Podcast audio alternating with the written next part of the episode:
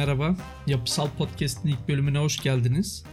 Bu bölümde Türkiye Bina Deprem Yönetmeliği 2018'deki süneklik ve kapasite tasarımı ilkeleri hakkında konuşacağız. Diyecek olursanız niye süneklik hakkında konuşuyoruz? Yani sünekliği bilmeyen mi var veya kapasite tasarımını?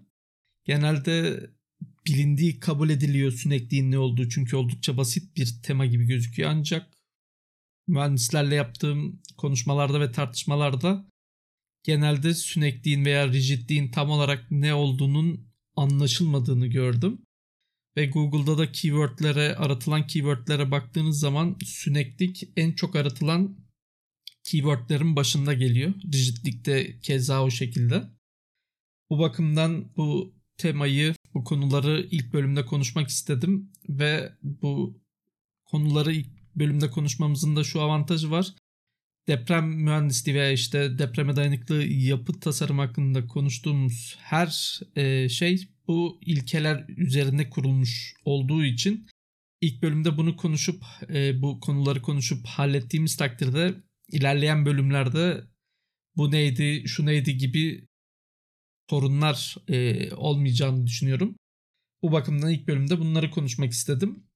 İlk olarak konuya sünekliğin tanımı ile girmek istiyorum. Süneklik tanım olarak malzemenin, elemanın veya yapının gözle görülür ciddi bir dayanım kaybı olmadan plastik şekil değiştirme yapabilmesine denir. Burada önemli iki nokta var. Birincisi ciddi bir dayanım kaybı olmaması gerekiyor. İkincisi de plastik şekil değiştirme olması gerekiyor. Yani eğer bir eleman, bir malzeme elastik şekil değiştirme yapıyorsa bu süneklikle alakalı bir şey değil süneklik olması için plastik şekil değiştirme yapması gerekiyor ve Türkiye'de yapılan bir tanım var. Bu tanım da doğru değil. Sünekliği tanımlarken yapının deprem enerjisini sönümleme yutma kapasitesi olarak tanımlanıyor süneklik. Sünekliğin tanımı bu değil.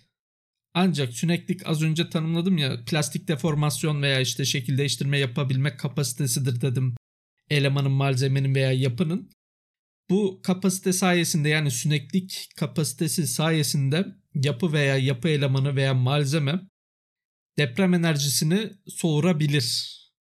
Burada yine dikkat edilmesi gereken bir nokta var. Sönümleme ve soğurma. Yani deprem enerjisini sönümleme veya deprem dalgalarının sönümlenmesiyle deprem enerjisinin soğurulması iki farklı mekanizma. Yine Türkiye'de bu mühendisler arasında çok dikkat edilmediğini görüyorum. Ufak bir detay olabilir ancak e, yapısal tasarım alanında çalışan mühendislerin bilmesi gerektiğini düşünüyorum. Sönümleme yani deprem dalgalarının sönümlenmesi yapının rigidliği ve kütlesiyle alakalı bir olay. Yapı kütlesi ve rigidliği sayesinde deprem dalgalarını zamanla sönümler. Ancak süneklik sayesinde eleman veya yapı deprem enerjisini soğurması plastik deformasyon yapmasıyla yani atıyorum donatılar akmaya başlıyor ya bu akma sonucu bir enerji soğurulması meydana geliyor. Bu enerji soğurmasıdır sönümlemesi değil. Farklı iki mekanizma çok karıştırıldığını görüyorum. Bunu ufak bir detay olsa da bilmenizde fayda olduğunu düşünüyorum. O yüzden burada dile getirmek istedim. Sünekliğin tanımı da dediğim gibi sadece ve sadece plastik deformasyon yapabilme kapasitesi ciddi bir dayanım kaybı olmadan. Yine mühendisler arasında çok karıştırıldığını gördüğüm bir konu var. Süneklikle rigidlik arasında bir bağlantı kuruluyor niyeyse. Böyle bir bağlantı ben görmedim, duymadım, bilmiyorum. Bağlantıyı da şu şekilde söylüyorlar. Rigidlik arttığı zaman sünekliğin düşmesi gerektiğini iddia ediyorlar. Böyle bir şey yok. Bu sizin tasarımınızla alakalı bir şey. Betonarmeden örnek verecek olursam bir kiriş atıyorum. Kirişin sünekliğini belirleyen şey mekanik donatı oranıdır. Donatı oranı demiyorum mekanik donatı oranı. Eğer ki siz mekanik donatı oranını sabit tutarak, tutabilerek kiriçin ebatlarını büyütürseniz rigidliği arttırıyorsunuz ve mekanik donatı oranını sabit tuttuğunuz için de boyuna veya kesme donatılarının burada etriyelerin ikisi de bahsettiğim ikisine ikisi için de bahsediyorum bu mekanik donatı oranını. Bunları sabit tuttuğunuz zaman o elemanın süneklik kapasitesini de sabit tutuyorsunuz. Ve ebatlar arttığı için de hemfikirizdir ki o elemanın rigidliği artıyor. Bu bize neyi gösteriyor? Rigidliği arttırdığım halde sünekliği sabit tutabildim. Yani süneklik rigidlik arttığı zaman düşmesi gereken bir şey değil. Yine aynı örnekten ben eğer e, yönetmelik izin verirse veya yönetmeliği göz ardı edip teorik olarak konuşacak olursak ben e, o kirişin ebatlarını arttırırken aynı zamanda mekanik donatı oranını da arttırabilirim donatıların. Ben kirişin mekanik donatı oranını arttırdığım zaman kirişin aynı zamanda süneklik kapasitesini de arttırıyorum. Yani hem ebatlarını arttırdım hem mekanik donatı oranlarını arttırdım. Böylece ne yapmış oldum? O kirişin rigidliğini arttırdım bir, iki süneklik kapasitesini arttırdım. Yani bu örnekte de hem rigidliği arttırıp hem sünekliği arttırmış olabildim. Bu tez geçerli olsaydı yani rigidlik artınca süneklik artıyorsa sürekli artması gerekiyor veya rigidlik artınca süneklik azalıyorsa sürekli azalması gerekiyor. Ben bunun aksini kanıtlayan bir örnek gösterdiğim zaman böyle bir ilişki olmadığını kanıtlamış oluyorum. Bu verdiğim iki örnekte de birinde rigidlik artarken süneklik sabit kalıyor. Diğerinde de rigidlik artarken süneklik artıyor. Yani burada bir ilişki olmadığını kanıtlamış oluyorum. Böyle bir e, bilimsel makaledir, bilgidir. Herhangi bir kitapta da karşılaşmadım. Sadece mühendisler arasında dile getirilen bir efsane, şehir efsaneleri olur ya o tarz bir şey. Böyle bir şey yok. Tanım olarak yani tanım olarak bakacak olursak da rigidlik nedir? Rigidlik bir elemana uygulanan kuvvet sonucu ne kadar deplasman yapacağını veya yapmayacağını yani ne kadar az veya çok deplasman yapacağını belirleyen parametredir. Zaten tanım olarak baktığımız zaman ikisi arasında da bir bağıntı veya bir bağlantı ben göremiyorum tanımlardan bakınca. Örnekler üzerinden gidince de az önce söylediğim gibi bir bağlantı göremiyorum. Bir de yine Türkiye'de dillendirilen bir e, cümle var. Depremde yapı sallanmazsa göçer. Bunun teknik olarak açıklaması neye dayanıyor ben bilmiyorum. Bunu söyleyen kişilere sordum. E, teknik olarak cevap verebilen çıkmadı. Yapı depremde sallanmıyorsa ne demektir? Yapı oldukça rigid demektir. Az önce de de gösterdiğim gibi rigidliğin süneklikle hiçbir alakası yok. Aynı şekilde dayanımla da bir alakası yok. Daha rigid olan bir eleman daha az dayanıma sahip olmak zorunda diye bir şey yok. Veya malzeme. Bu bağlamda şimdi yapı depremde sallansın veya sallanmasın. Sallanmadığı zaman çok rigid, sonsuz rigid olduğunu teoride varsayabiliriz. Bu bize daha az dayanıma sahip olduğunu göstermiyor yapının ve daha az sünekliğe sahip olduğunu da göstermiyor o yapının. Bize depremde bir yapı sallanmıyorsa sadece rigid olduğunu söylüyor. Rigidlikte sadece dediğim gibi o kuvvet altında elemanın ne kadar şekil değişimi yapacağını gösteriyor. Başka bir göstergesi yok. Yani rigidliğin e, süneklik ve dayanımla bir ilişkisini bana açıklamalısınız ki veya başka bir nedenle depremin yapıda sallanmayınca göçeceğini açıklamanız gerekiyor. Sadece yapı çok rigid olursa çok esnek olan yapıya nazaran daha fazla e, deprem kuvveti çekebilir.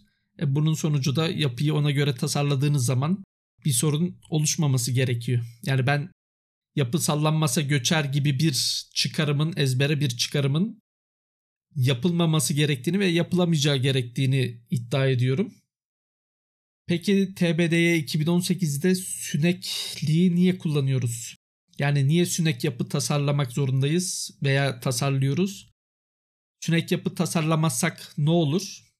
Süneklik öncelikle ekonomi için gerekli. İkincisi de bilinmezliğe karşı bir sigorta olarak düşünebilirsiniz. Ekonomi derken ne demek istiyorum? yönetmeliklerdeki tasarım depremlerinin belli bir tekrarlama periyodu var. Örnek olarak standart yapılar konut tipi bir yapı. Türkiye Bina Deprem Yönetmeliğine göre e, DD2 tasarım depremine göre tasarlanıyor ve bu DD2 tasarım depreminin 475 yıllık bir tekrarlanma periyodu var. Yani istatistiki olarak e, bu tasarım depremi 475 yılda bir geliyor. Bizim konut tip yapımız ise biz bunu tasarlarken yaklaşık olarak 50 sene ekonomik kullanım ömrü olduğunu kabul ederek bu yapıyı tasarlıyoruz ve inşa ediyoruz. Şimdi 50 yıl için tasarladığımız bir yapıyı 475 yılda bir meydana gelecek depreme göre tasarlamak ne kadar mantıklı ekonomik açıdan? Pek değil. Yani 50 yıl içinde bu deprem çok büyük olasılıkla olmayacak. Yani biz aslında o depreme göre tasarlarsak ebatlarını, kolonların, e, perde duvarların, kirişlerin vesaire taşıyıcı sistemin overkill denilen yani over design ya da gereksiz maliyetli bir tasarım yapmış oluruz. Burada süneklik devreye giriyor ve biz bu yapı elemanlarını tasarlarken sadece dayanıma göre değil yani atıyorum 100 kilo Newton'luk bir kuvvet gelecek.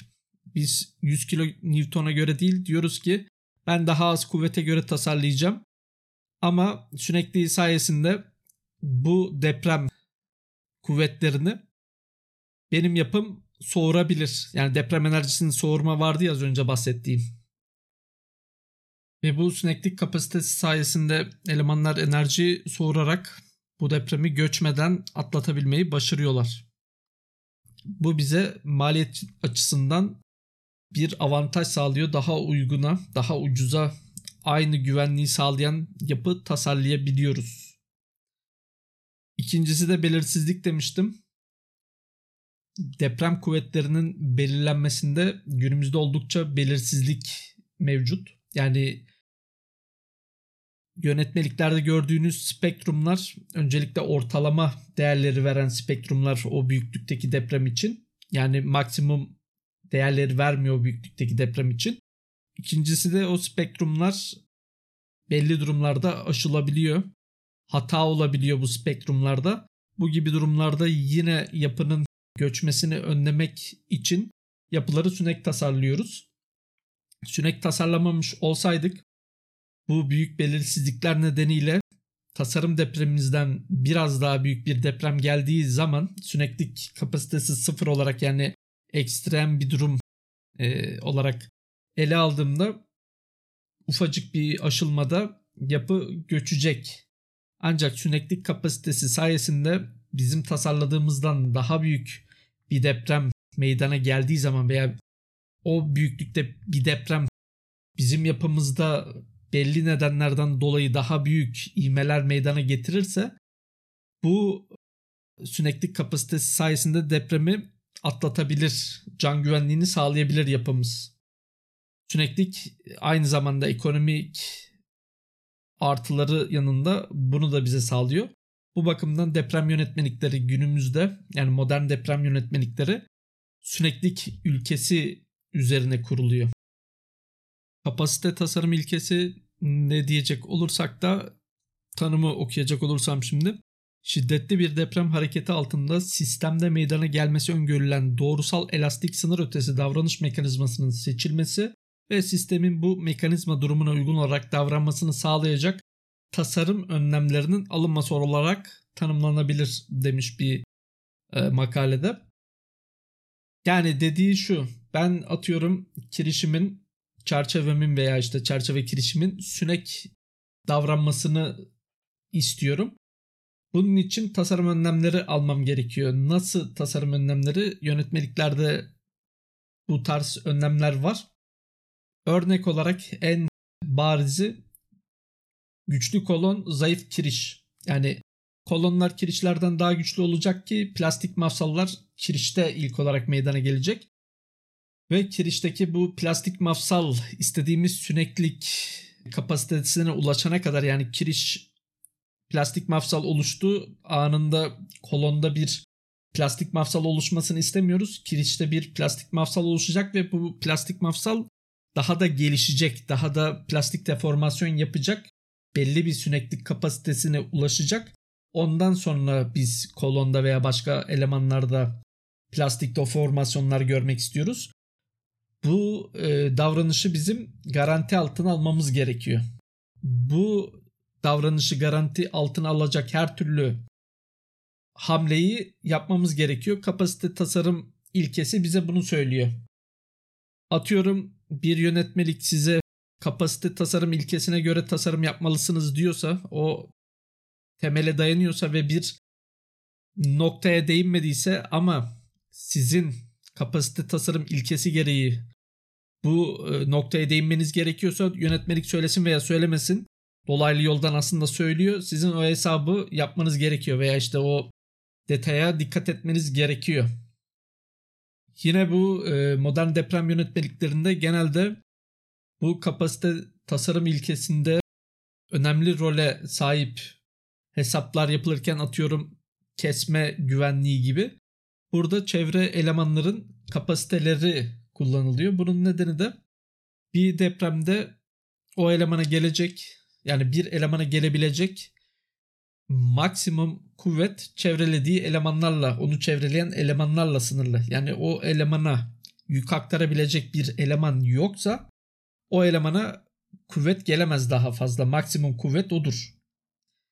O bakımdan kapasite tasarım ilkesini uygularken gevrek kırılma yaşayacak veya işte bizim sünek davranışımıza zarar verebilecek davranışlı olan elemanları tasarlarken o elemana gelebilecek maksimum kuvvete göre tasarlamanız gerekiyor. O maksimum kuvvet altında bizim istediğimiz süneklik kapasitesine ulaşabilmesi gerekiyor elemanın.